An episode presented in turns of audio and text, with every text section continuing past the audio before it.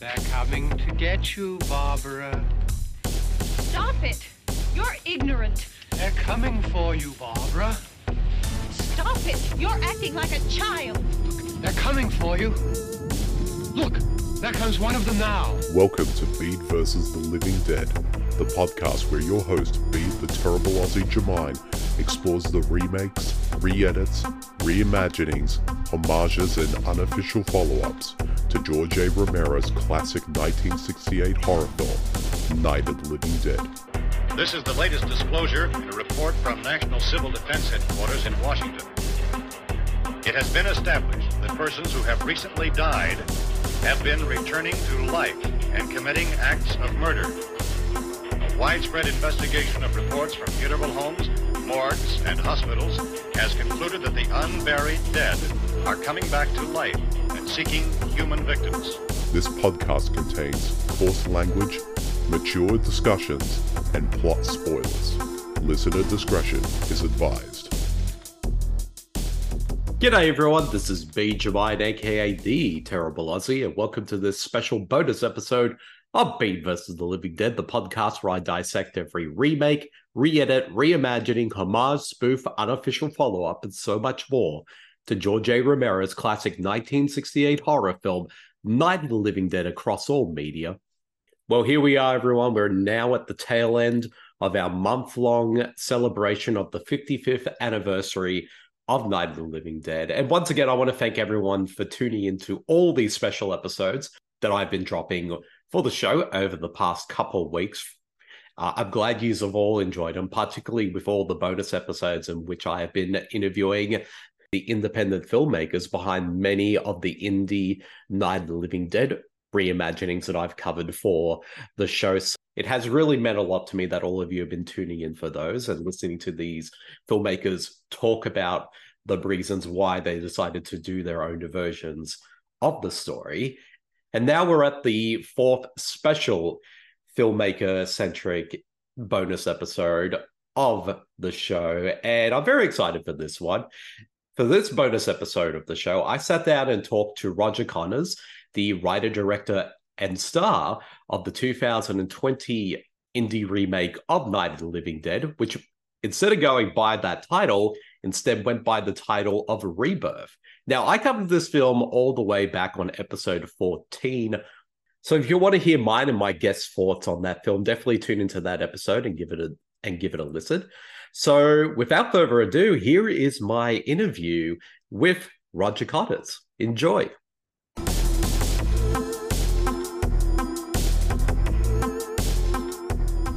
G'day, everyone. This is Bede Jermyn, and I am joined by a very special guest who is a podcaster and the host of the podcast Dark Night of the podcast, but he is also a filmmaker.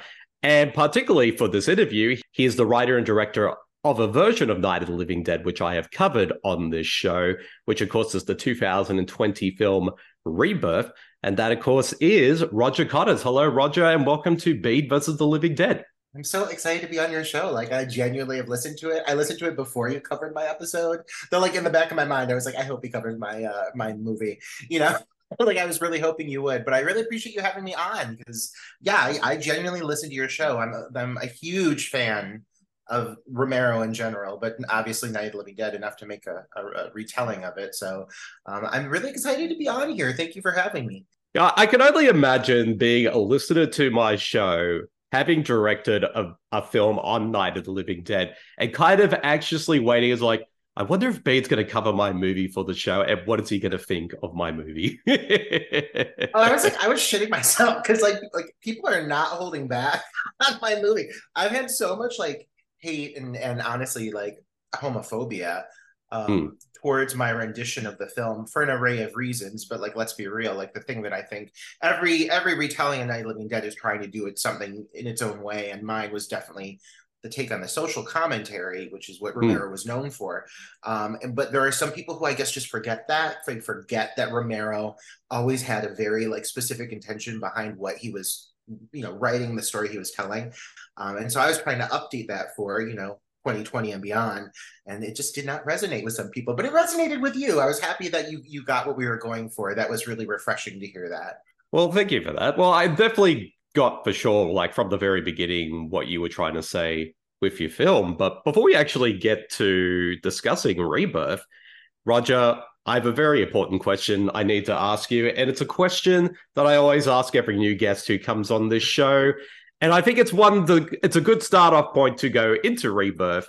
And that, of course, is Roger, do you remember the first time you saw the original 1968 version of Night of the Living Dead? It's one of the clearest memories I have as as a horror movie fan and as just as someone who consumes cinema in general. It truly is one of the earliest memories I have of film. Period. Um, my I grew up living with my grandparents. My grandfather had a chest, like an old wooden chest of VHS tapes in there was Night of the Living Dead. I was terrified of the box art. It was the black and white box art of the zombies like shambling with like in red letters. It said like Night of the Living Dead. It was just like a very like bleak cover art in general. And as like a child, I was just terrified of it. And at the age of seven, I convinced my grandfather to let me watch it. And I was so traumatized by the viewing of it. I didn't make it all the way through the movie. I made it to Helen getting killed and then I turned off the movie. And for five years, I like had to seek therapy. Uh, well, my, my parents seek therapy for me. But, you know, I had to speak to a counselor. I was talking to priests. I was drawing visuals of people being torn apart by zombies. I became obsessed with it at a very young age, and it absolutely defined my love for the horror genre. But before it became a love, it was a terror. It was I was traumatized by the movie. And finally, at the age of twelve, I I got the cojones to um, sit down and finish the movie. And after I got all the way through it, it completely like changed my perspective of the film, and I became obsessed with it. And to this day, I am I am a collector of all things Night of the Living Dead. I know the the film and the story behind the making of it like the back of my hand, and and so it is something that I'm very very very passionate about. Yeah, well, I guess like learning about how you first discovered the film, I'm just sort of taken back to when I was a kid because as a kid I was terrified of horror films. I would never watch them. Even going into the video store and sit, going walking past the horror section, I'd be terrified of all the covers. Like I can remember vividly, like Night of the, Night of the Demons two and Brain Dead. Like the covers for those would freak me out. But at the same time, though, I was still fascinated by them, particularly ones like Bram Stoker's Dracula or Predator 2 or Aliens. And and all that. And then once I actually got into horror as a teenager, I got over those fears and fully embraced it. So in a lot of ways, your story is kind of similar to how my coming to the horror genre is. However, though, I didn't watch Night, like I said before, like I didn't watch Night of the Living Dead until sometime in my mid teens. And even then, I think it was like the third zombie film I had seen up to that point. But it's really cool to kind of hear that it kind of a similar experience to you, and it was a movie that put put you in therapy at some point as well. It literally was the first horror film I ever saw. Like, and and I hmm. think it holds a very special place for me. Just like you know, the first movie I remember seeing in general, The Wizard of Oz. I, mm. I hmm. have a love and adoration for that film too. Two completely different movies, but they very much again define my uh, fascination with just the world of cinema in general, which I've carried with me my whole life. And I guess by well, going straight into your film Rebirth, which of course is your take on Night of the Living Dead. I guess my first question is where did the idea of wanting to do your own take on the story come from? Uh, you know, I I've been working in independent film since the age of 18 and uh, I, I, I enjoyed acting in it. I had had several projects that like luckily saw the light of day and were released and were you know uh, starting to create for me a network that i was working in but i um i always a lot of these productions i ended up working behind the scenes and i realized kind of where some of my strengths fell as a as a potential fledgling filmmaker you know and i really wanted to kind of pursue that so Re- rebirth which was originally entitled night of living dead rebirth initially like it was really just like a, me kind of challenging myself and wanting to kind of find a, a way to develop a learning curve. So mm. i could have an experience to kind of nurture my skills figure out what i'm doing. It really was my first attempt doing anything full length ever as a director. Everything else had always been ad work. Um, and so when i did it like i really was anticipating it would be something i would finish and throw up on youtube and like only certain people would get it. Um, i didn't i didn't anticipate making it such a major aspect of my life for literally six or seven years because it took seven years to film the movie like you hear a lot of people comment on him calling me kid. But like when we filmed certain scenes in the film, I was 26, like 25, 26, playing 21. Adam was supposed to be 21 in the film. By the end of the movie, I look like I'm 34. but but I I mean I was in my 20s playing a 21 year old which I thought was pretty pretty reasonable. But um it took a very long time because it was our first the whole team's first experience working together on a feature. Um and I was like what story do I know better than than Night of the Living Dead? And and I was aware of the copyright situation. I actually got in touch with Image 10 they said that oh. they were fine with me doing it as long as I didn't use the, the words night living and dead in the, in the title. And so I think I'm the only filmmaker out there who's respected that. Um, mm. and not saying that other filmmakers are not respecting that. I'm just I, they, that was asked of me, and I honored that, and I omitted Night of the Living Dead from my title specifically because of that. Um, and so I've never like benefited off like you know you go up, you search Night of the Living Dead, all these other titles come up. My film nobody like i don't think anybody really can find it unless they're specifically searching rebirth you know uh, which is kind of a blow but it is what it is. You know i wanted to be respectful of the original filmmakers. I understand their situation and i didn't anticipate this thing to honestly see the light of day or get finished get get, get completed but i am happy it did. Well that was one of the things like when my episode on your film dropped and you did leave some really great comments on some of the stuff we talked about in the episode. But i was actually legit shocked that it took many years for on and off shooting the film because it, it all seemed very seamless throughout all of it. Like i would not i thought it would easily be a film that it was shot pretty close together but i didn't realize that it took that many years to to shoot because like i said all the scenes look seamless, like nothing looked out of place in terms of like, oh yeah, this was shot over a period of a couple of years. I really appreciate you saying that. I mean, I have a really wonderful team that was working behind me. Noel Bai, who was my cinematographer, and then I had Michael Coons and Malachi Polte, who are my editing team. Um, and honestly, one of the biggest issues we had, and again, we were green. This was our first time doing a feature. Um, at one point, we had an hour of the film edited, and we had 90% of the film filmed and or film shot and we had we had everything on one hard drive. You know the lesson to be learned we had a massive hard drive failure. We lost about 50% of the movie. We had to refilm oh jeez. a massive amount of the movie.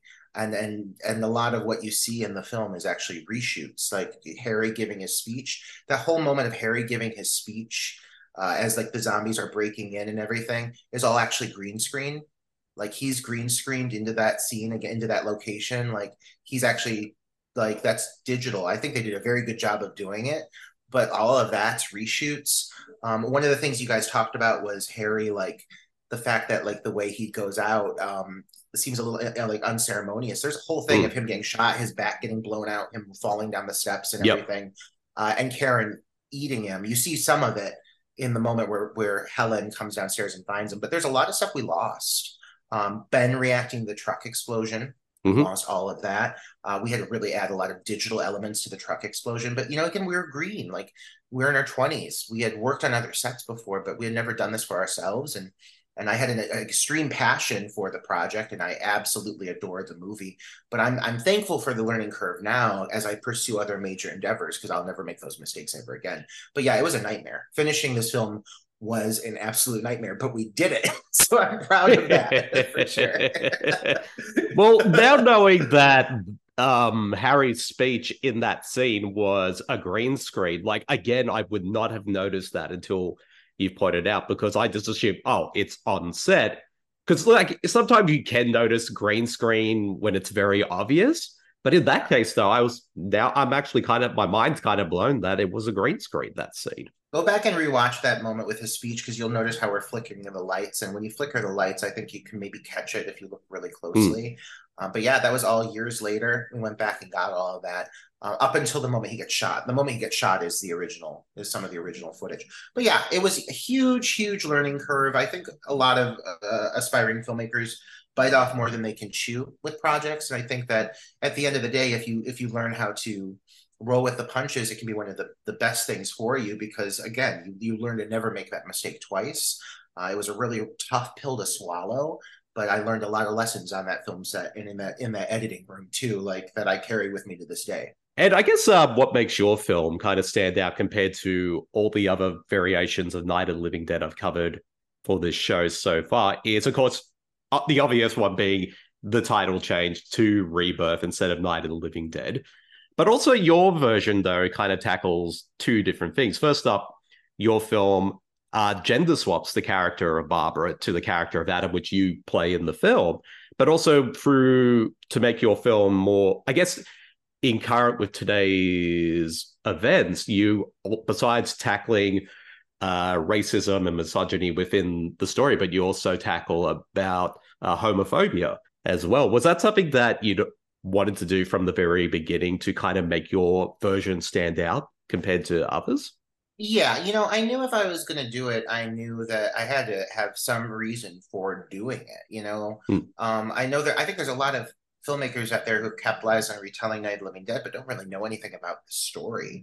And Hmm. again, like touching back on Romero, like he was a master of uh, infusing social commentary into every film that he created. I mean, look at Dawn of the Dead and how it's really analyzing like consumerism taking over society at that time in the 70s, you know, and uh, every film he he made was telling a, a story within the story, you know, Yep. um, reflecting the current times. And so for me, I just felt like it felt timely. And it's funny because like we started doing it in 2014 like we started working on rebirth and i actually feel like i'm thankful overall i'm thankful it took more time because what came out when it did i think even was more so like with everything with the trump administration and so forth um, it was even more of a boiling point issue homophobia and, and just really just how shitty people can be excuse my language um, but i mean you look at some of the reviews and you look at how they, people get really mad how adam is so gay and the thing is i knew in like, and I'm a, a fairly effeminate gay man, but I'm a gay man.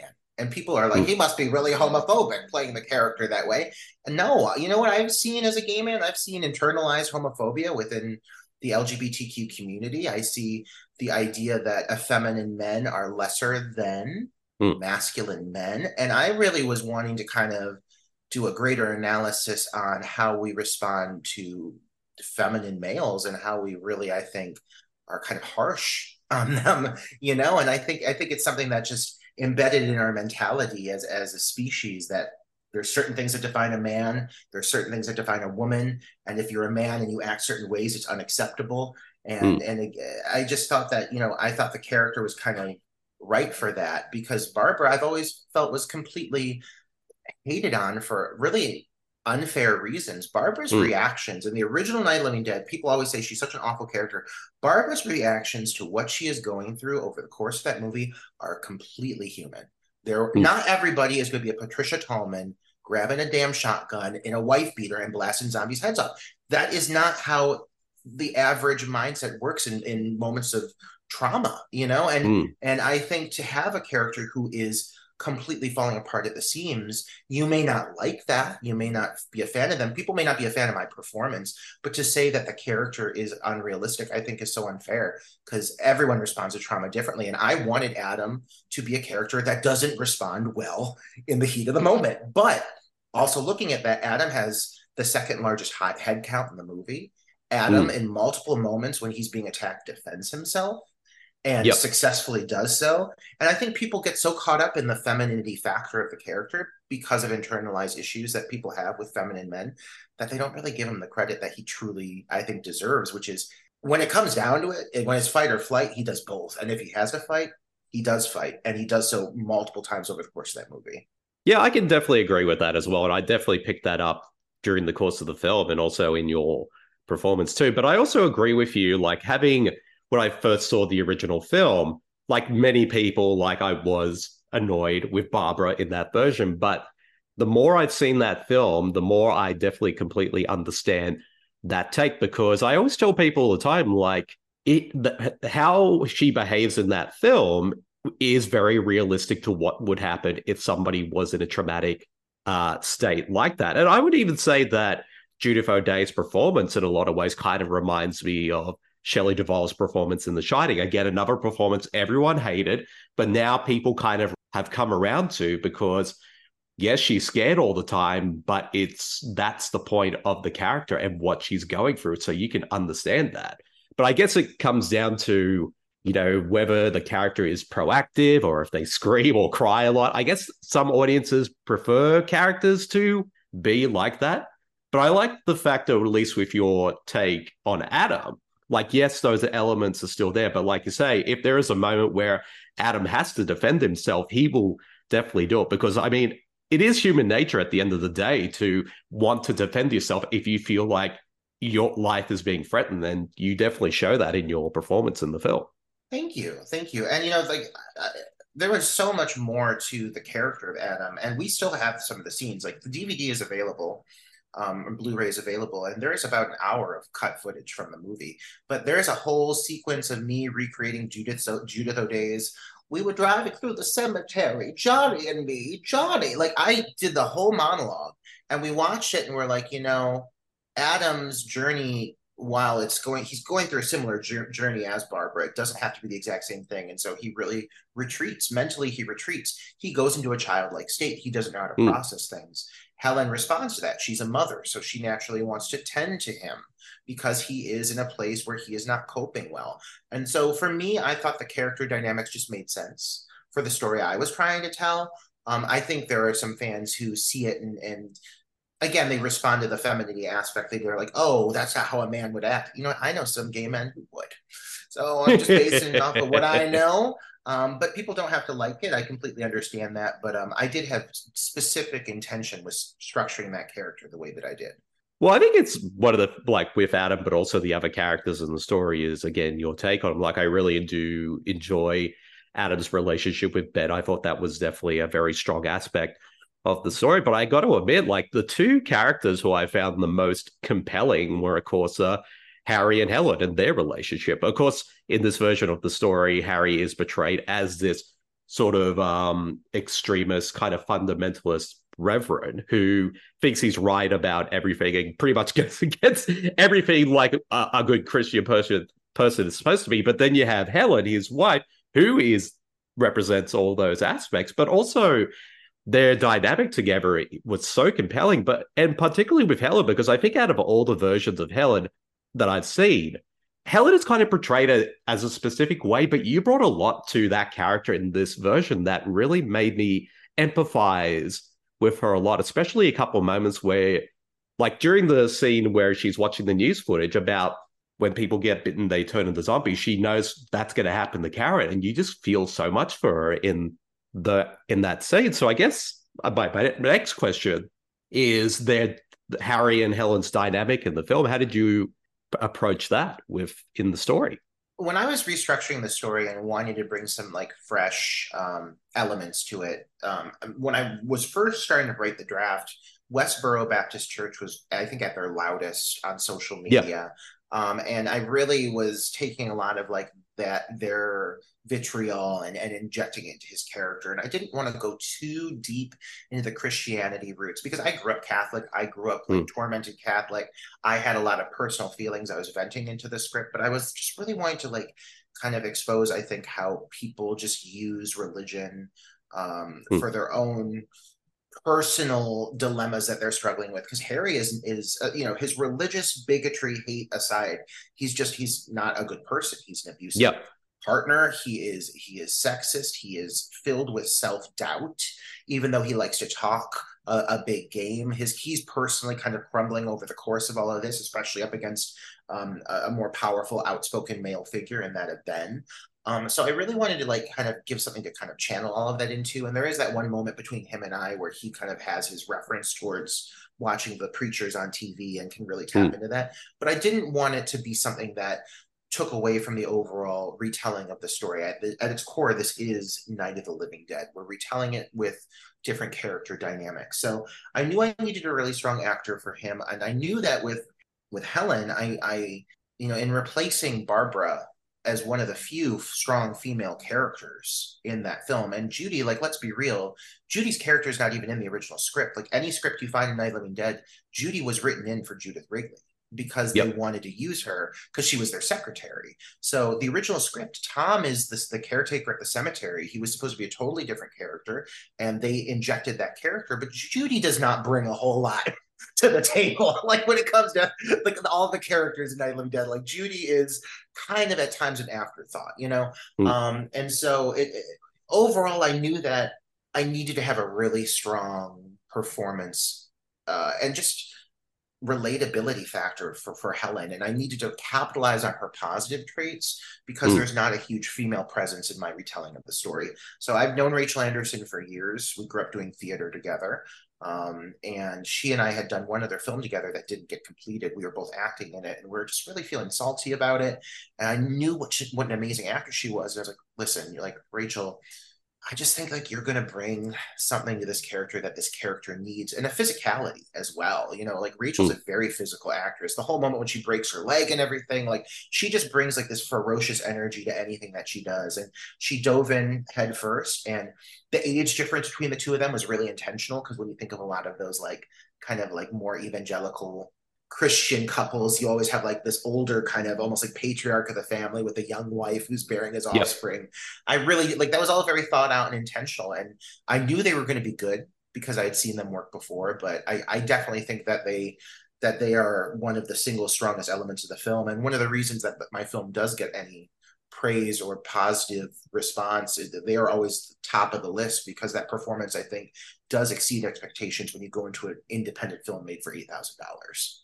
Oh, definitely, for sure. And I also, one of the things I like about most about your film is like, yeah, sometimes you'll stick pretty close to the structure of the original film, but you do bring elements or swerves within the story that kind of make it its own. Like when your character of Adam goes to the farmhouse for the first time and sees that woman attacked, and then you run away. At first, I thought, okay, so in this version, the farmhouse is not even going to be a part of it. Of course, eventually it does come back into the story, but I like that at least it's as my um, one of my guests on the episode that we did your film on, uh, Tim said, it's like for at least half of it, it's almost like an open world type of story. So we're not just at the farmhouse the entire time.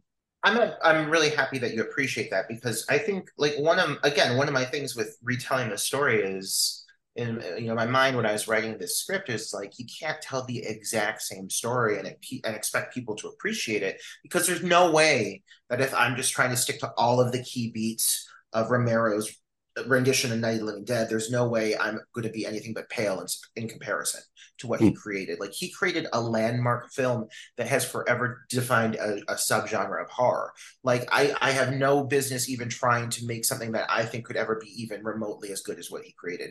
What I can do is at least try to, you know, uh, put my own paint my own colors into it and tell a story with like a different approach you know and so i knew that i had to do a few things differently um, i took a lot of inspiration from like 70s like giallo color palettes um, a lot of like argento inspiration like that whole scene in the stairwell that you're talking about with all like the red yep. walls and everything like i knew i really wanted to pop certain colors and so I just didn't want it to feel like you were watching Night of the Living Dead, but moments you you feel the tone and the vibe of it. And I think that there's certain shots in the movie that are like very much a homage to certain things that you see in the original film.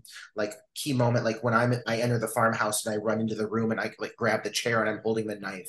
Like so many of those were framed exactly the same as as judith o'dea you know walking around the house. But then after that we kind of yeah we, we freeballed it and then we, we went out and we we we free world it. And um, I think that's one of the, the saving graces of the film overall too, because I do think it's like a breath of fresh air when you get into that gas station for a bit and you get to see some other areas around the farmhouse. You start to uh, lose a bit of the predictability factor a bit, like hmm. because mm. it does start to stray into its own territory. I mean, at its core, most of the deaths stay pretty true to the original film, but there are a few things that I wanted to throw people off a little bit. Um, and so I hope that by shaking it up just enough, that people were still kind of on their toes while they were watching the film. Oh, definitely, for sure. And also, like, you, like, again, it, it, kind of now, I kind of really now need to read the original script for Night of the Living Dead now, knowing that the character Judy wasn't in the original script, but then just mm-hmm. added mm-hmm. during production.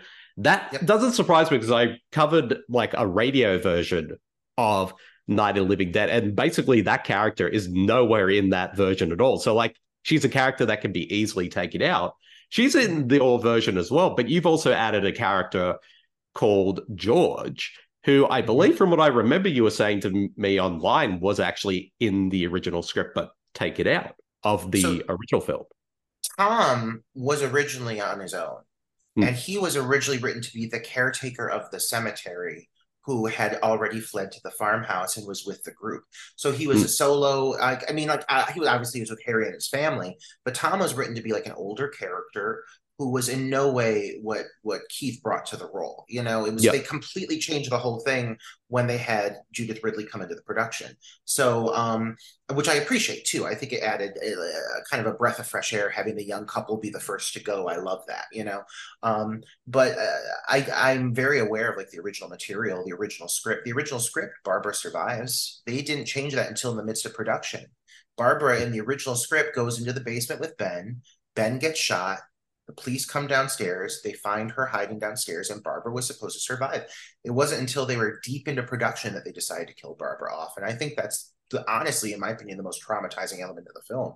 The whole mm. movie, she's pining for her brother, and then I think that was such a smart decision, as heartbreaking as it is to see her go out that way. Um, it's not like anything else from that era. Nothing else is that bleak when you think of horror movies from that era. I really think that was pretty ballsy of them.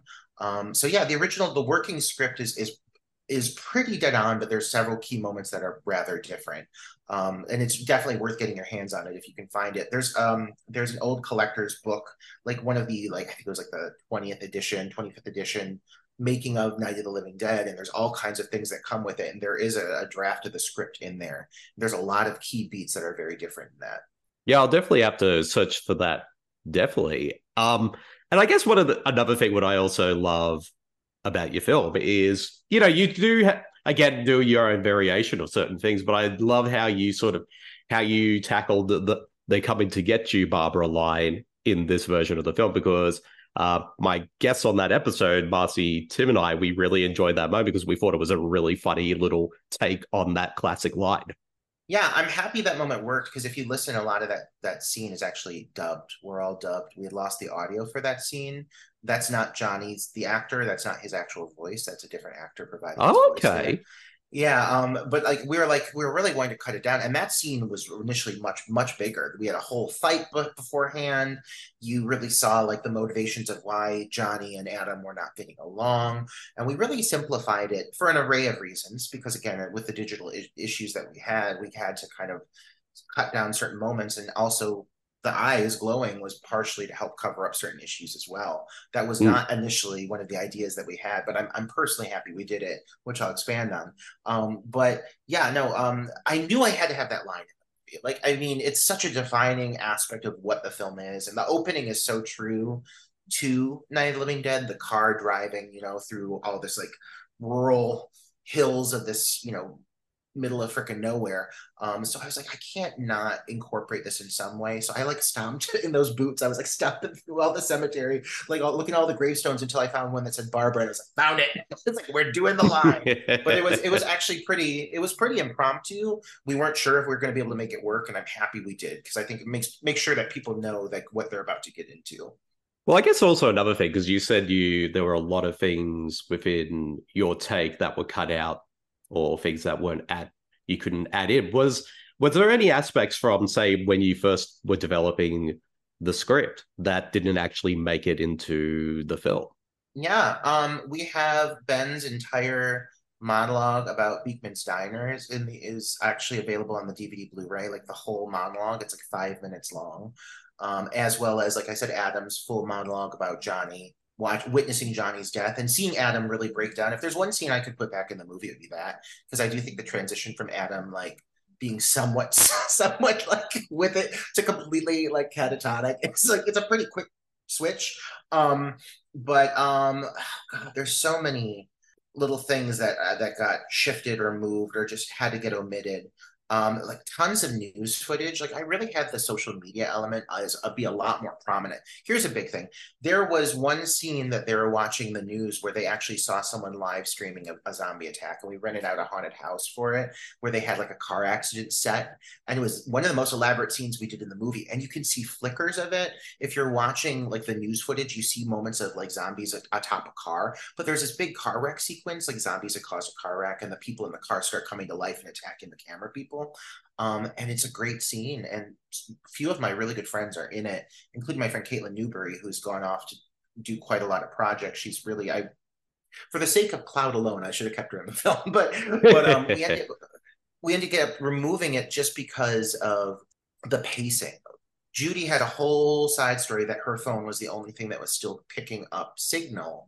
And so she was still able to get live streaming coming in of people getting attacked. And there's this whole thing of her watching footage during the the the guys running for the truck and getting the truck. But it really kind of bogged that down. And the film finally starts to hit a pace at that point where it starts moving along and you start to know like oh shit's going to hit the fan and we just didn't want to lose that building tension um, but we did lose like some really cool footage of like i said judy just kind of delving into what was going on in the outside world through social media which mm. I, I do wish i would have kept into the film because there's some really cool scenes they're all on the blu-ray dvd there's a lot on the blu-ray uh, I, all i'm to say right now roger is do the Conners cut there you go I've talked about it. I have. It would be like a two hour long movie, but like I think a lot of the qualms that people have with the film and with Adam, I think would be really, really solved quite a bit.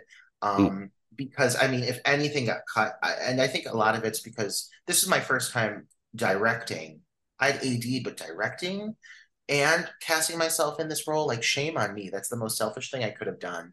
Um, and of course any green directors can go into thing go into a project and think that they can do anything and they can take on the challenge and be fine.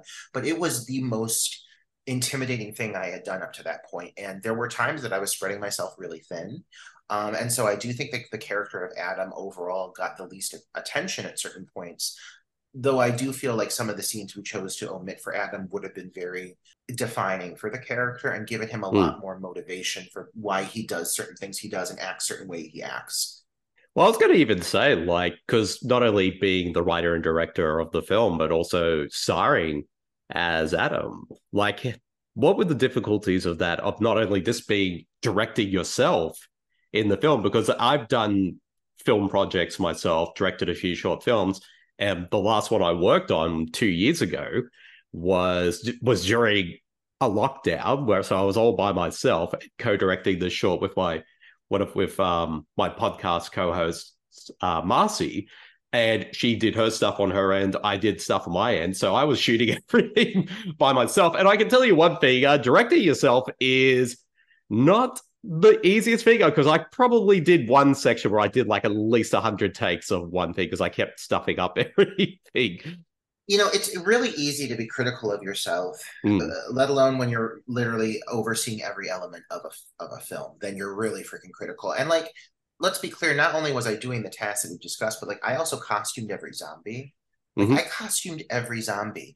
Um, I artistic directed the whole thing. Like I, you know, I, I was ensuring that every character looked a certain way and that right things were framed a certain way. And I just think I took on so much because I was, I guess I was cocky. Like I thought I knew what I was doing. Like I had no idea what I was doing. I, I'll be the first to admit it. I had no idea. I know a lot better now. Like I mean, I'm working on my sophomore effort. I'm working on a slasher called Meat right now. And I gave myself a very small role in it, but like someone was like, "Oh, why don't you play the lead?" I was like, "Absolutely not! Like never again." And it's really just because like as a director you have to be present. And i'm an actor's director. I think like one of the one of the reasons some of the performances in rebirth are some of the standout a- aspects of the movies because i really knew what i wanted in the sense of the intention from a lot of the characters and wanted them to bring through. And so i'm really proud of that. But i do think again like i put so much on my plate. Shame on me.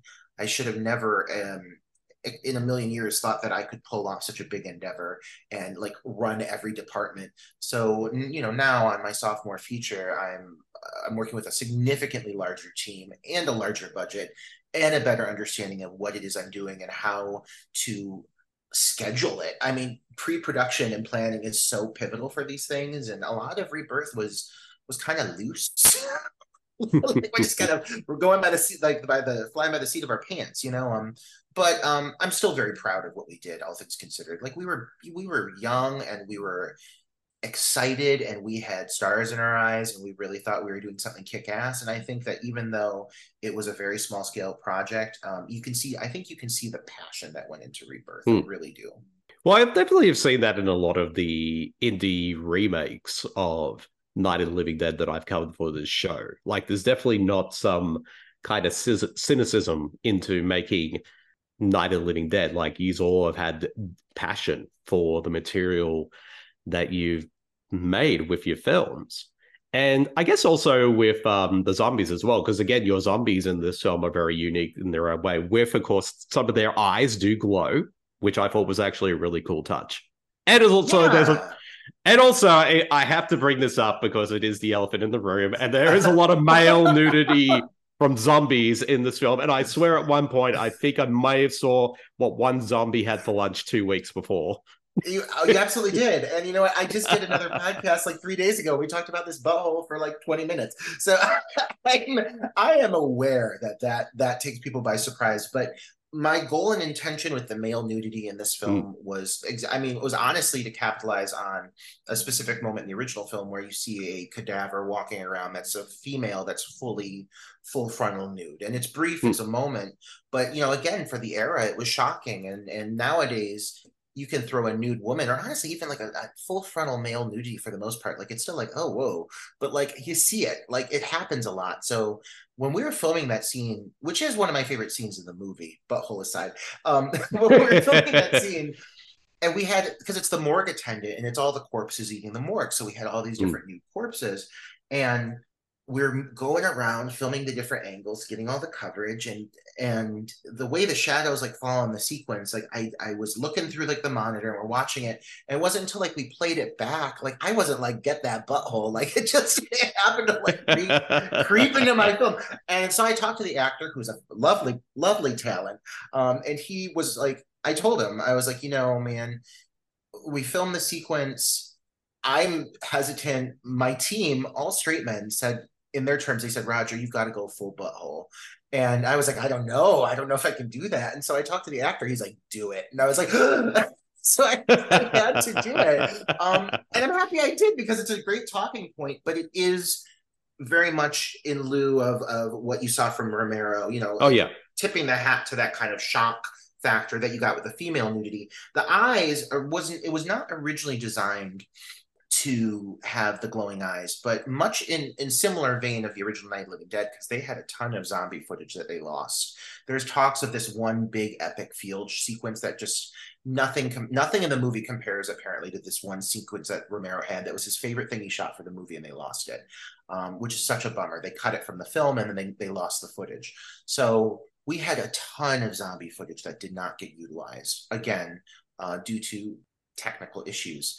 Um, and so we ended up using shots I think that we weren't anticipating, but my, my I was very strict. I was like, I don't want a single blink from a zombie over the course of the movie. Like these are not humans, these are reanimated corpses. Like they just don't do the basic things that you know humans would do. They don't you know they're not eating anything other than human flesh. I also don't think they're talking. I don't think they're thinking. I don't think they're blinking. I don't think they're doing anything but just consuming meat. And so i wanted to cut out all of the, these moments where you had zombies like reacting or blinking. And and so we're talking about it. And i was like looking for sources of inspiration. And so i was watching again i was watching a lot of argento for color palette inspiration and I had been watching movies like Demons and you know and and this was actually mentioned I think in your review. I think I, it was yes. Yeah, it totally was the inspiration because I love the shot of them coming up the staircase and everything with those white eyes. Um, also, video games like if you look at like the old Resident Evil games or like any of like any zombie video game ever, zombies always have these like white, these bright white eyes like that glow in the distance. Um, that was also something that I took a lot of inspiration from, like like Bioshock games like that that had that kind of like classic like blank white glowing eye that just glares. I think that's really creepy, and so I wanted to capitalize on that. But it was really because like there's one line of dialogue in the original film where they talk about the Venus probe. They don't expand on it that much, and we had like hmm. little hints of that in our dialogue. But I was like, I really want to go off the idea like this is something that came into our atmosphere that is causing bodies to come back to life, you know, and we don't understand what's happening. So what else can we do that feels kind of like otherworldly hmm. that doesn't doesn't feel Romero? Because I didn't want everything to feel just like I'm taking Romero and just rehashing it. I wanted something that felt completely different. Um, some people love it, some people hate it, but I, I know for a fact it does not feel like the original Night of the Living Dead, and that's something that I was aiming for.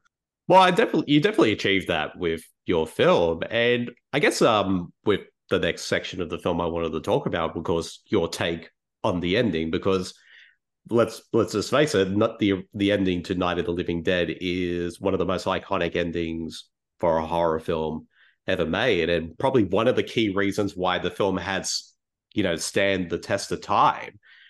And I guess I wanted to know, like, your take on the ending and what you wanted to achieve with it.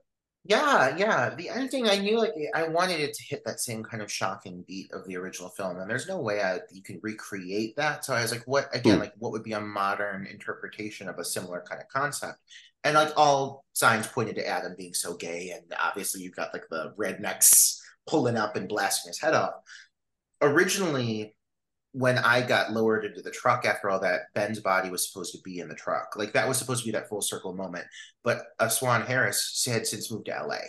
And so we kind of had to reformat and restructure that a little bit.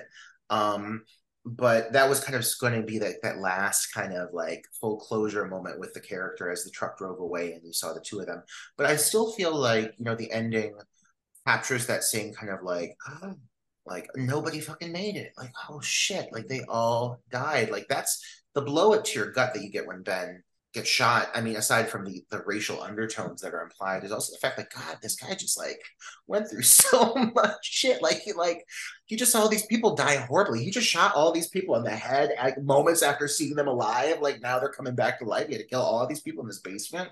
Like the trauma alone that this guy went through, like he will never be the same.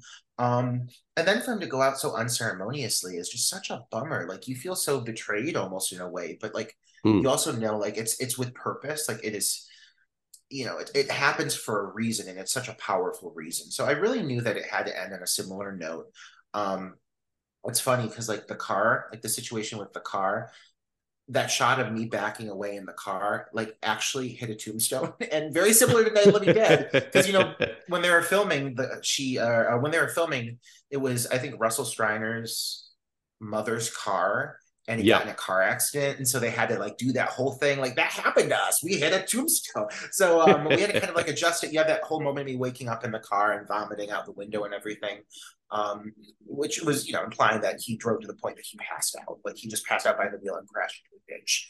Um, but like for the most part we i think we really hit the finale especially with like the gunshot moment. I think like you know mm. it's coming, but I do think like we pulled that effect off pretty well. Um, and I really like the moment with like the caterpillar and everything. It's just like it's very unsettling. So I'm very proud of the ending. I, I think everyone who views it's always going to compare it to the original film, which mm. you should. It makes sense. Uh, which it will never hold a candle to that. But I do think it feels relevant when you think of what Adam's character has been through. And again, comparing the stories of both Ben in the original film and Adam in this film, you know, a man of color in the 1960s and a, a queer individual in the, what is this rural American setting trying to survive amidst all this turmoil. I think that there's definitely it feels very timely. Oh, definitely, definitely. And also, I mean, I will admit I would have loved to have seen like I guess like you said, the full the full circle moment of Adam and Ben meeting again it, as dead bodies at the end. But I still think at the end of the day, like it is tragic what does happen to Ben because he realizes he's been bitten, he breaks down, and that's the last time we see the character. And it doesn't bother me at all that we don't know what happens to him because we already know his fate is sealed, but it is still a tragic moment that is, I found, quite effective. We actually had a sound cue there that we removed, and I think we just felt like it was too mean but it was supposed to go to black, like the power went out, and then you heard the door bust in and the zombies start entering, implying that he like not only was bit, but like he was like ravaged and just mm. like ripped apart. And I was like, fuck, like this poor guy. Like at least he knows he's going out, but like at least he's like going out uh, like alone in this room, like not having to like, you know, have to defend himself against any more of these things. He could just like kind of like roll into a ball and I don't know, be consumed by this this zombie virus. Um, but yeah, like originally, like the light was supposed to flicker, it went to dark. You heard him crying, you heard the door break open, you heard all these zombies just pour in, and then you just heard him screaming. And I was like, oh, I don't think Ben. Like it's one thing that Ben gets shot in the head. It's another thing to make him just suffer. Like I didn't feel like mm. it was hmm. right for the character. Um, but yeah, that was something that we had in the cut at one point. Well, we kind of talked about this a little bit during the course of the interview about, I guess, the reaction that your film has had. And obviously, some of it has been definitely come from a very homophobic place with the character of Adam. But I guess like one of the questions I've I've always been wondered about any filmmaker who tackles Night of the Living Dead, particularly uh, in the indie film world, how has the reaction from audiences have like have been? Because I know yes, some of it has been homophobic, but I can imagine there'd also be an equal amount of people would be like, "Oh, how dare you touch this film?" Yeah, I think if you go on like Letterboxd, you see a lot more love and support for it because I don't think Letterboxd is as bombarded by like Mm. hate posts. Just like look at like now you release you know a, Little Mermaid with a, an Ariel of color, and people blast IMDb to get it as low as possible because they're they're hateful towards it because people are sick. You know, like Mm. shame on them. Um, so I think you know I think that the loudest voices that want to be heard the most are the ones that have negative opinions about just the queer element in general. Which again, like if you're going to throw that out as a problem, you just don't know Romero. Like you, I don't Hmm. think you understand like what his goal was with the original film, and how can you sit there and have such an issue with a gay character in this film if you're going to look back on the original film and you've got a man of color being shot by a white posse in 1968, being released two months after Martin Luther King passed away. Like, I mean, come on, like you, there's clearly a thought out motivation behind all that. And, and the thing I really Mm. respect about Romero is he never made it a big thing. He always said it was simply the best actor for the job. And I genuinely believe that. But I do also think he knew exactly what he was doing, but he Mhm. never used it to blow that trumpet and draw attention to his film, which I Yep. think really shows that he was genuinely for the right purposes. He was telling that story for the right purposes. And I think that same with Rebirth. I had something that I, as a queer individual and a queer horror fan who oftentimes feels like within the community there's a lot of like just like vile opinions about gay people within the queer horror community in general when there's really such a big fan base it does not make sense to me. Um, but i was like i have something to say with this um, and, and i know there's going to be people who are not going to want to hear it. Um, and i think that it's you know it's unfortunate but also it just makes sense. There's also like the diehard fans of the original film who any retelling of it that's not sanctioned by image 10 or at least individuals related to them is going to have a problem with it and i, I honestly i get it um, completely. You know i'm Hmm. a huge fan of the movie and i don't want to in any way screw these people over. Like their situation blows. That's why i was like yeah i'll absolutely not include the title in my film if that's going to be respectful of the material you know? So i i get that. Um but i i do think that uh, rebirth serves a great purpose in the sense of i think that there are so many queer horror fans who have become so accustomed to watching classic horror movies where they try to find characters to relate to who represent the strengths of the queer community, but it's often in the form of what is a final girl.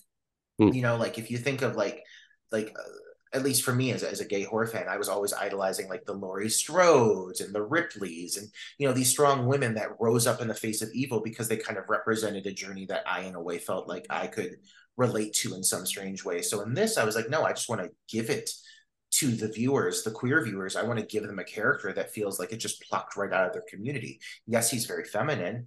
I'm feminine. Mm. like I know people who are feminine. So if, if you're gonna have a problem with it, that means you just personally have issues, internalize issues with with queer people in general. And if you're a queer person who feels that way, you should really like probably step back and analyze that because there's no shame in in a, in a feminine man, just like there's no shame in a butch woman. Like Hmm. whatever, like she's probably gonna be with the one grabbing the shotgun and saving everybody.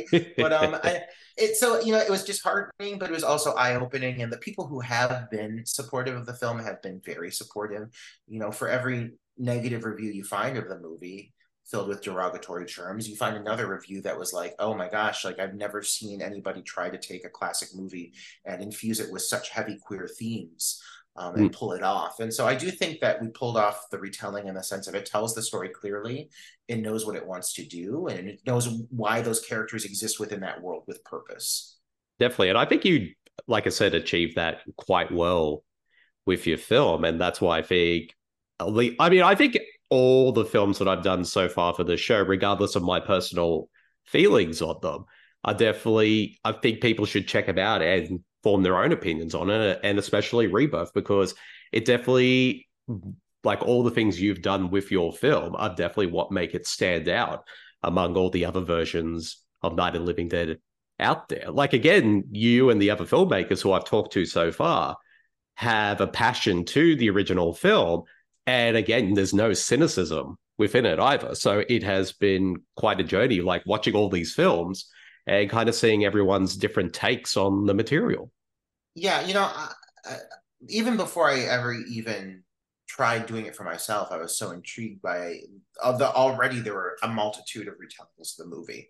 You know, from Night of the Living Bread to 1990 Savini's retelling, and now you've got so many more. But um, I've always been a fan of remakes because, in my opinion, it doesn't dampen the original material. If it's bad, it just makes the original one make that much better. And if it's good, it's still bringing attention to the source material. You know, so I'm not opposed to remakes. I just don't want to see a remake that like I find so offensively bad that it gets me frustrated like black christmas and they did that that 2019 remake. I hated that one so much. It made me actually feel anger. Um i definitely didn't want to bring that up people but I, i'm sure there are people who have felt that towards me. Um but uh, don't yeah, worry i wasn't a big fan of that remake either so i could definitely ooh. understand Oh, I like I love Imogen Poots, but like she just couldn't save it. Um, but no, yeah, I, I think that fans of Night are super defensive for good reason because mm. again, like the whole copyright situation was so unprecedented and it's the first, I think, real example of a movie that like, you know, you saw people lose millions of dollars simply because of a of a stupid error that like mm. cost them like everything and it's like god like what a what a blow so i get why the fans you know romero's fans and night living dead fans in general um, are so defensive of the product um, i do hope that at least when people see that my film is you know not directly titled night living dead but also see that i'm not just trying to make a zombie movie i'm trying to make a movie that's heavily like a romero tribute film Hmm. Like the social commentary elements of my film are written in the vein of how he approached his material, and I really wanted to show that I had a good understanding of that. So I do hope that when when it's you know fans of his work watch it, they at least see that there was there was some thought that went into it and genuine intention that went into this project. Oh, definitely, definitely. And uh, I guess before we wrap up our interview, I think it's only fair because, like you said earlier, you are working on your sophomore effort, Meat, can you tell the audience about that and how things have been going with the making of that film so far? Yeah, thank you for bringing it up. So I've always I'd always said that I wasn't going to do another feature, direct another feature, helm another project until I finished my first one. And like I said, Rebirth overall, it took it, it took us six, seven years roughly to get it all said and done. And so um and released to the public, you know. And so from from that perspective, when I finally got it done, I had a few scripts that I was waiting on.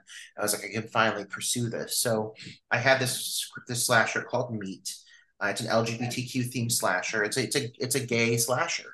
Um, and I was like, you know, kind of now seeing what's coming from Rebirth and seeing some of like the vitriol I have to experience uh, reading some of these reviews, I was like, I'm just gonna get gayer. Like I'm just gonna, I'm gonna just go that much harder. So Meat, I mean, you think Rebirth is gay? Rebirth had a gay storyline. Meat is just it's, it's unabashedly gay. But the goal with Meat is to make a film that focuses completely around queer characters that a straight fan of the genre can still sit down and say, wow, that's still a good fucking horror movie. Like mm. that is my goal as well. Like I am a huge horror movie aficionado. I love it more than anything. I love the genre more than anything in this world. And I just really want to create cinema that can get a response and a reaction out of, of, of fellow fans. And so um, I'm very proud of what we've done so far. We're 80% of the way through filming, through production. Um, we are doing a final phase of Indiegogo. So if anyone does want to see a, a big gay slasher, uh, consider checking out our Indiegogo because we are um, we're two weeks in. We're standing at 56% of our goal. Uh, so we're kind of ahead schedule and and I like that because my goal is to to beat our goal. So that would be ideal. Um, but yeah, that's where we stand with that right now. We just released a teaser trailer for it, and there's a lot more coming soon. So I'm really excited for that as well. Well, I am as well. And particularly, I want to know the practicalities of the killer's mask because, as cool as it is, I'm thinking, how's that? How are they going to see through that because there's spikes all over it?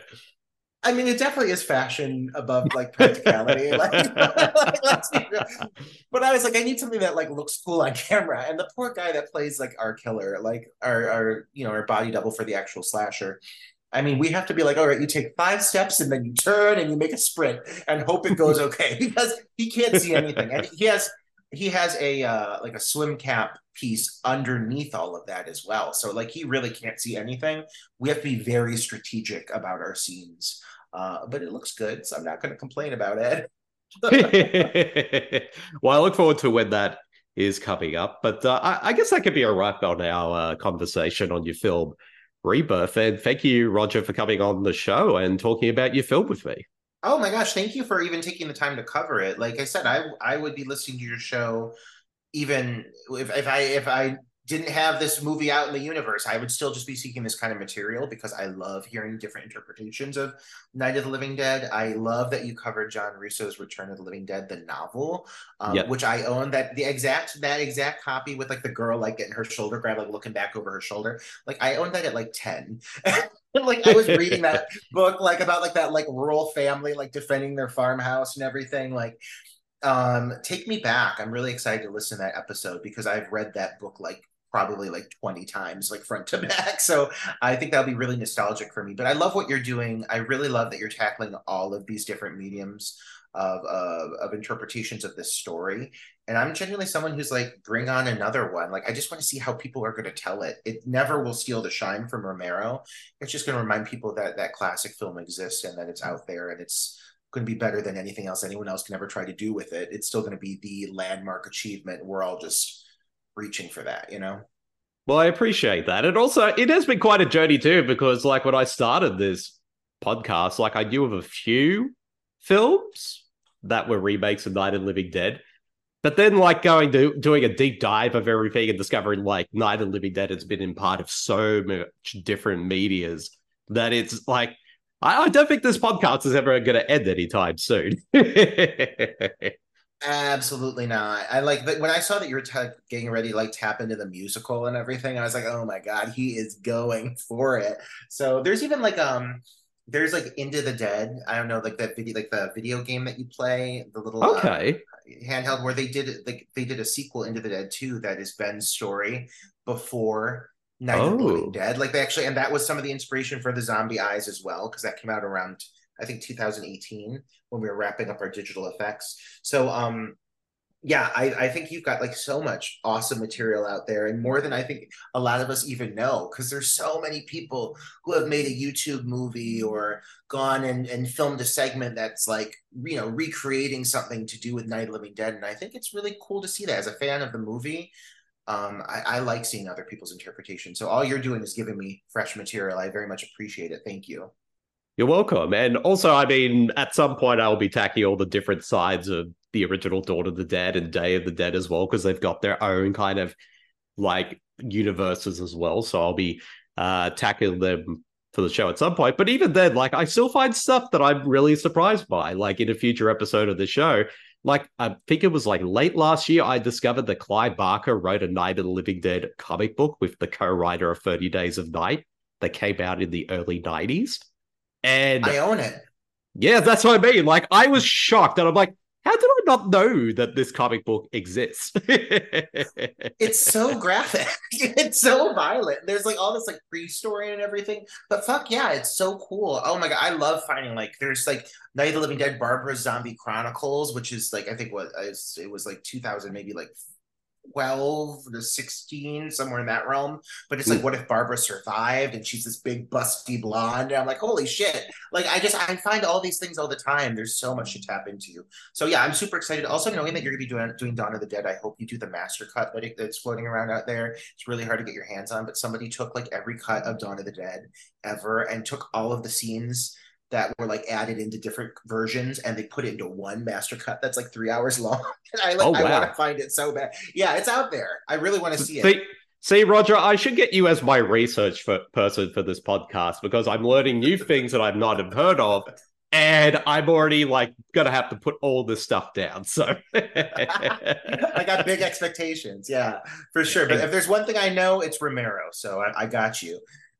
definitely, definitely. But yeah, I guess that could be a wrap on our uh, conversation. Like I said, thank you so much again for coming on the show and talking about Rebirth. But uh, if people want to check out more of your work, where can people find you on the internet this week? But also listen to your podcast, Dark Night of the Podcast. Thank you for bringing that up too. Thank you so much. So, um, on most all so major social media platforms, you can find me uh, at the handle the Scream Queer uh, you know, the Scream Queen, but instead of Queen, it's queer. So the Scream Queer. Uh, go find me, add me, please. I'd love to chat with you. If you hate my movie, uh, at least you tell me so I can defend myself. No, uh, and if you like it, tell me even more. Um, and then uh, yeah, Dark Night of the podcast. Um, it's we try to make it a weekly episode, but right now, as I'm filming a movie, it's it's a little restrictive. Um, but for the most part, we're normally a, a weekly um, uh, podcast where we do like a two hour long deep dive analysis on like a random obscure title. Every every week we do something a little different. We can do some things that feel mainstream. We just did scream 4 and then next week we're doing bloodsuckers from outer space. So we like to keep it kind of like keep people on their toes but we do a really deep dive and analysis on each of these titles. We have done night of living dead um, so that's definitely worth listening to. Um, but it's a good time. We're on like episode like 120, so we've been doing it for a while, uh, and always just building that up. We have a Patreon as well for that, so you can find us on all the major streaming platforms. Leave us a five star review, please, and we'll thank you forever. Uh, but yeah, those are the main go tos for I would say my major platforms. Thank you, thank you so much, and uh, thank you once again, Roger. And I'll see you next time. Yeah, we'll have to have you on Dark Night of the podcast soon. Definitely. Thank you so much for having me. Definitely, definitely. Thank you so much. for sure. Right, have a good one.